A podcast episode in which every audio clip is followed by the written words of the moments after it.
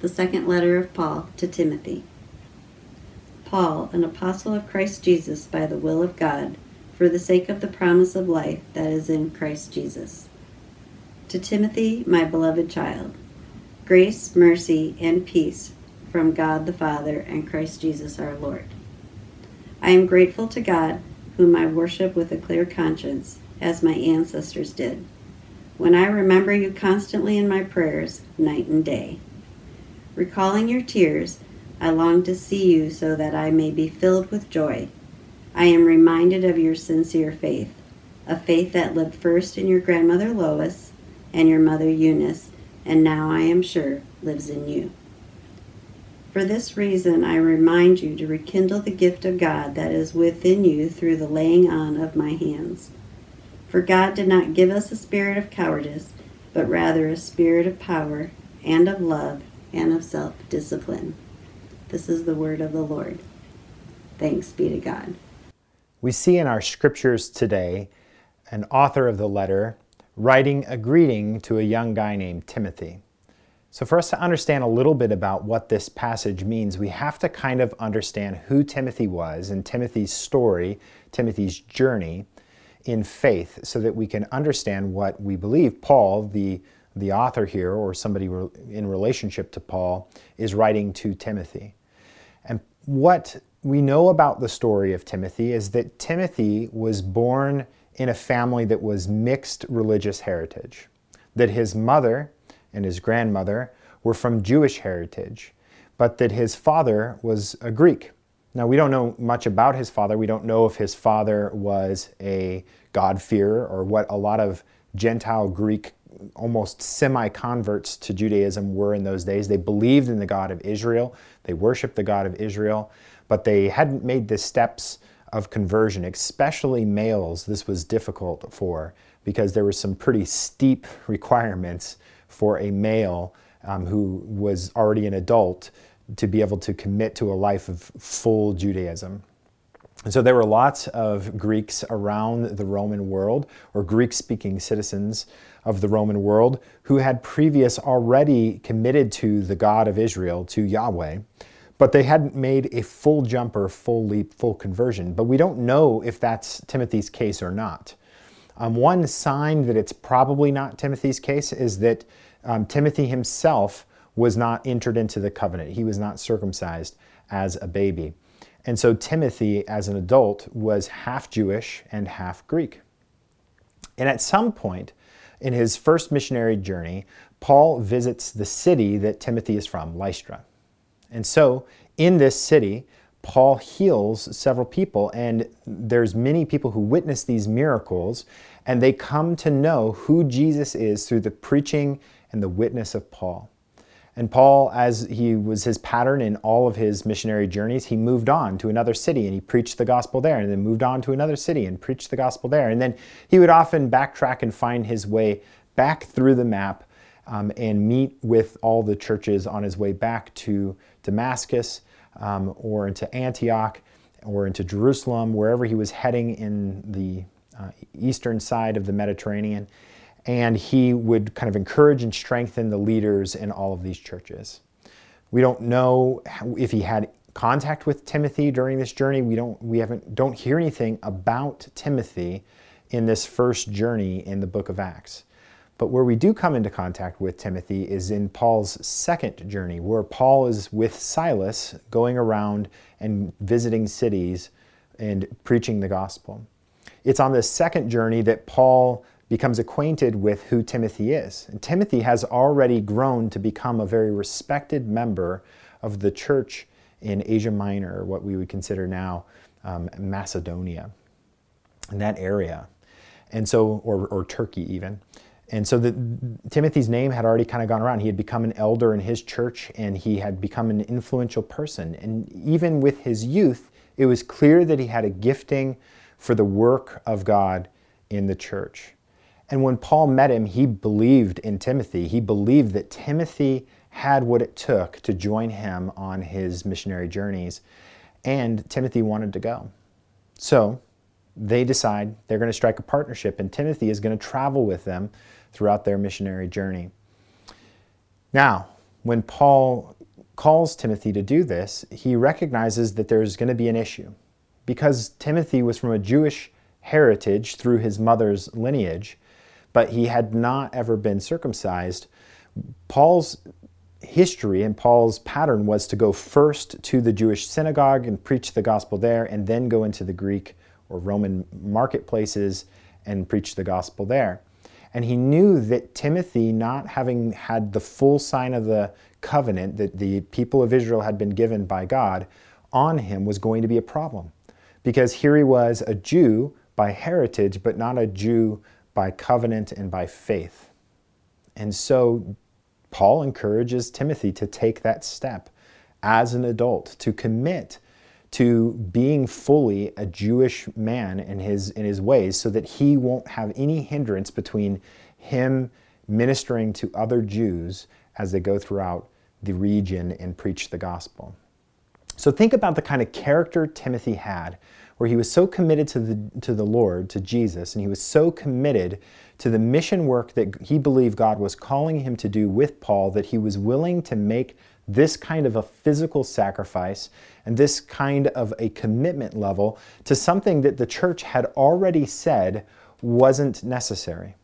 Because already at this point, the first council of the church had already happened in Jerusalem, where Paul and Barnabas and Peter bring forward testimony about what God was doing among the Gentiles who hadn't been circumcised.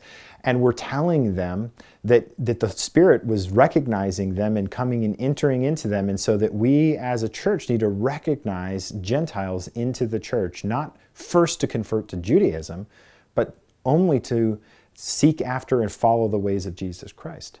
And so they got rid of that as a requirement to enter into fellowship with the early church. And so Timothy wasn't in, under any kind of obligation in his Christian faith to do this, but he was sensing an obligation to his ministry work to make this step so that he wouldn't be a hindrance to the gospel going out among the Jews. What a character Timothy had. And so now we can fast forward a little bit to when Paul or one of his associates is writing this letter to Timothy and encouraging Timothy in his ministry. And in this letter, it is recognized that Timothy's faith was directly influenced by his mother and by his grandmother. That it seems they might have been the ones to actually have witnessed the miracles that Paul did, or at least were early on in the community of faith that, that leapt up in Lystra um, because of Paul's ministry with Timothy or with, with the city. And so they're the ones who first came to believe in Jesus, and then they are the ones who pass that faith on to young Timothy. And think about the heritage that needed to even come before that. That they had raised Timothy and they had shown Timothy how to be a man of character, how to be a man who loved God and served God and sought after God, and that he was ready to receive the gospel when the time came for them to share the gospel with him after they had converted or after they had made the decision to follow Jesus. I shouldn't say converted, as we looked at in the Paul series that I did last year, that this really wasn't a conversion per se for most of the Jews who chose to believe in Jesus. It was the continuation of their faith in the God of Israel who has now sent his Messiah and is now leading his people to heal the world through the work of Jesus. And so this wasn't really a conversion per se, but it was a continuation of their faith that they had already.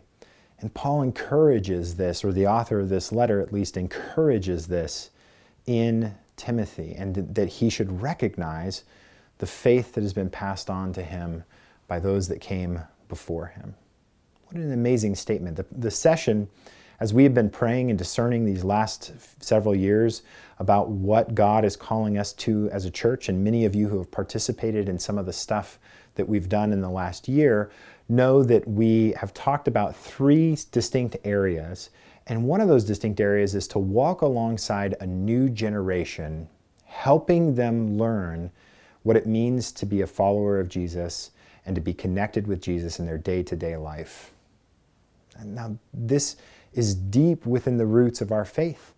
What we're seeing here in the relationship of, of Timothy with his mother and with his grandmother is a Jewish heritage where you would pass down the faith to those who would come after you. There was an importance of walking alongside a new generation and teaching them what it meant to be in covenant, in relationship with the God of Israel. We see this in Deuteronomy 6 when the author of Deuteronomy is kind of spelling out the law once again for the people of Israel. And he begins it with a famous saying that all um, Israelites and Israelis today memorize. It's the Shema. Shema is the Hebrew word for hear, to hear. Um, and so it's a command hear, hear, O Israel, is how it starts. The Lord our God is one. And then it goes on and it says that they are to pass the faith down. They're supposed to teach it while they're standing and while they're sitting down and when they're lying down. They're supposed to teach it when they're inside and when they're outside, when they're coming, when they're going. They're supposed to bind it on their foreheads and on their arms and hands and in their doorposts, which modern day Jews take very seriously and actually bind these commandments in those various places and phylacteries and on doorposts. And so, there's a seriousness in the faith of the Jewish people to make sure that they were passing on the goodness of the relationship that they had with Yahweh to the next generation. Now, we've intentionally not said next generation in our church because we believe that God is calling us to reach not just the, those who are younger than us, but those who just aren't in the church, a new generation, um, people who have not been raised in the faith or who don't know who Jesus is, that we would walk alongside them and help them understand how they too could have a relationship daily with Jesus that inspires them, gives them life and new purpose in everything that they do. And so we're supposed to be doing this, passing this on, not just with our kids, not just in the generations down, but with those who we walk this life with, sharing faith with them. As I think about my own life, I think about the people who deeply influenced my faith journey. Many of you who took my class a couple years ago on tell your know your story, tell your story, or know your story, share your story. I'm going to be doing a new video series on that and releasing it. So if you missed it, you'll be able to at least do it online sometime in the future here. But in that series, we talked about our own personal testimonies and how we um, came to know who Jesus is. And for many of us, we were raised in the church, and so we recognize that our testimonies start with parents who raised us to know Jesus. And my own testimony, if you were there in the class, you heard me share five, my five minute testimony. And my testimony starts with my mother's faith and my mother choosing to believe in Jesus and choosing to commit her life to Jesus and follow after Jesus. And so my very own testimony starts not with my life, but with my mother's life. And I have legacy going even further because my, my dad's mother was a woman of great faith and had lived an incredibly difficult life and had really um, had a beautiful faith in Jesus that she was always willing to share and encourage others in. My mom's grandmother, my great grandmother, um, was an incredible woman of faith and uh, was always generous and loving and kind and grace filled and forgiving with those around her. And she had a huge influence on her grandkids and on those around her. And so, all through my past, I can look and see ways in which my family has had a legacy of passing the faith down through various means. And I can also see that there's mentors in my life, people who have been more intentional. They weren't my family members, but they took an interest and they mentored me and cared for me and showed me what it meant to be a Christian man of God. I think you could probably do the same thing. And I think this week, as we are thinking and reflecting about our mothers, as we are recognizing the legacy that our mothers have on our faith, that we can praise God and celebrate motherhood and all the goodness that it is for each one of us, but we can extend our praise a little further than that and recognize all the people who have had influences on us to help us to have a sincere faith in Jesus. So this week, would you sit down? Would you think about all those people and maybe write their names? Maybe then, after you write their names, write a quick prayer for them. Whether they're alive or whether they've passed on, you can still pray for them. Um, but maybe if they are still alive, you could find a way to reach out to them and let them know how they've had an impact on, their, on your faith so that they can praise God with you for what God has done through them.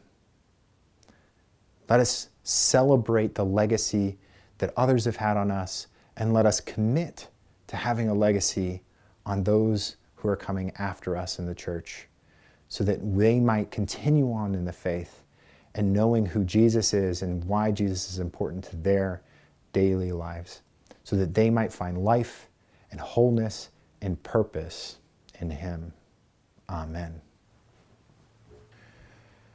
Friends, remember this week, my charge to you, my challenge to you is to think about those who have had an impact, a legacy of sincere faith they've passed on to you in your life to remember those names, to write them down somewhere in a journal, to write prayers out to God, thanking God for their influence in your life. I'm hoping that most of your mothers are on that list in some way. And I also encourage you that if those people on that list are still alive, maybe find a way to reach out to them, whether it's email or Facebook or a phone call, and tell them the impact that they have had on your life. Let them share in the praise of God from what God has done through them and passing on a sincere faith to you.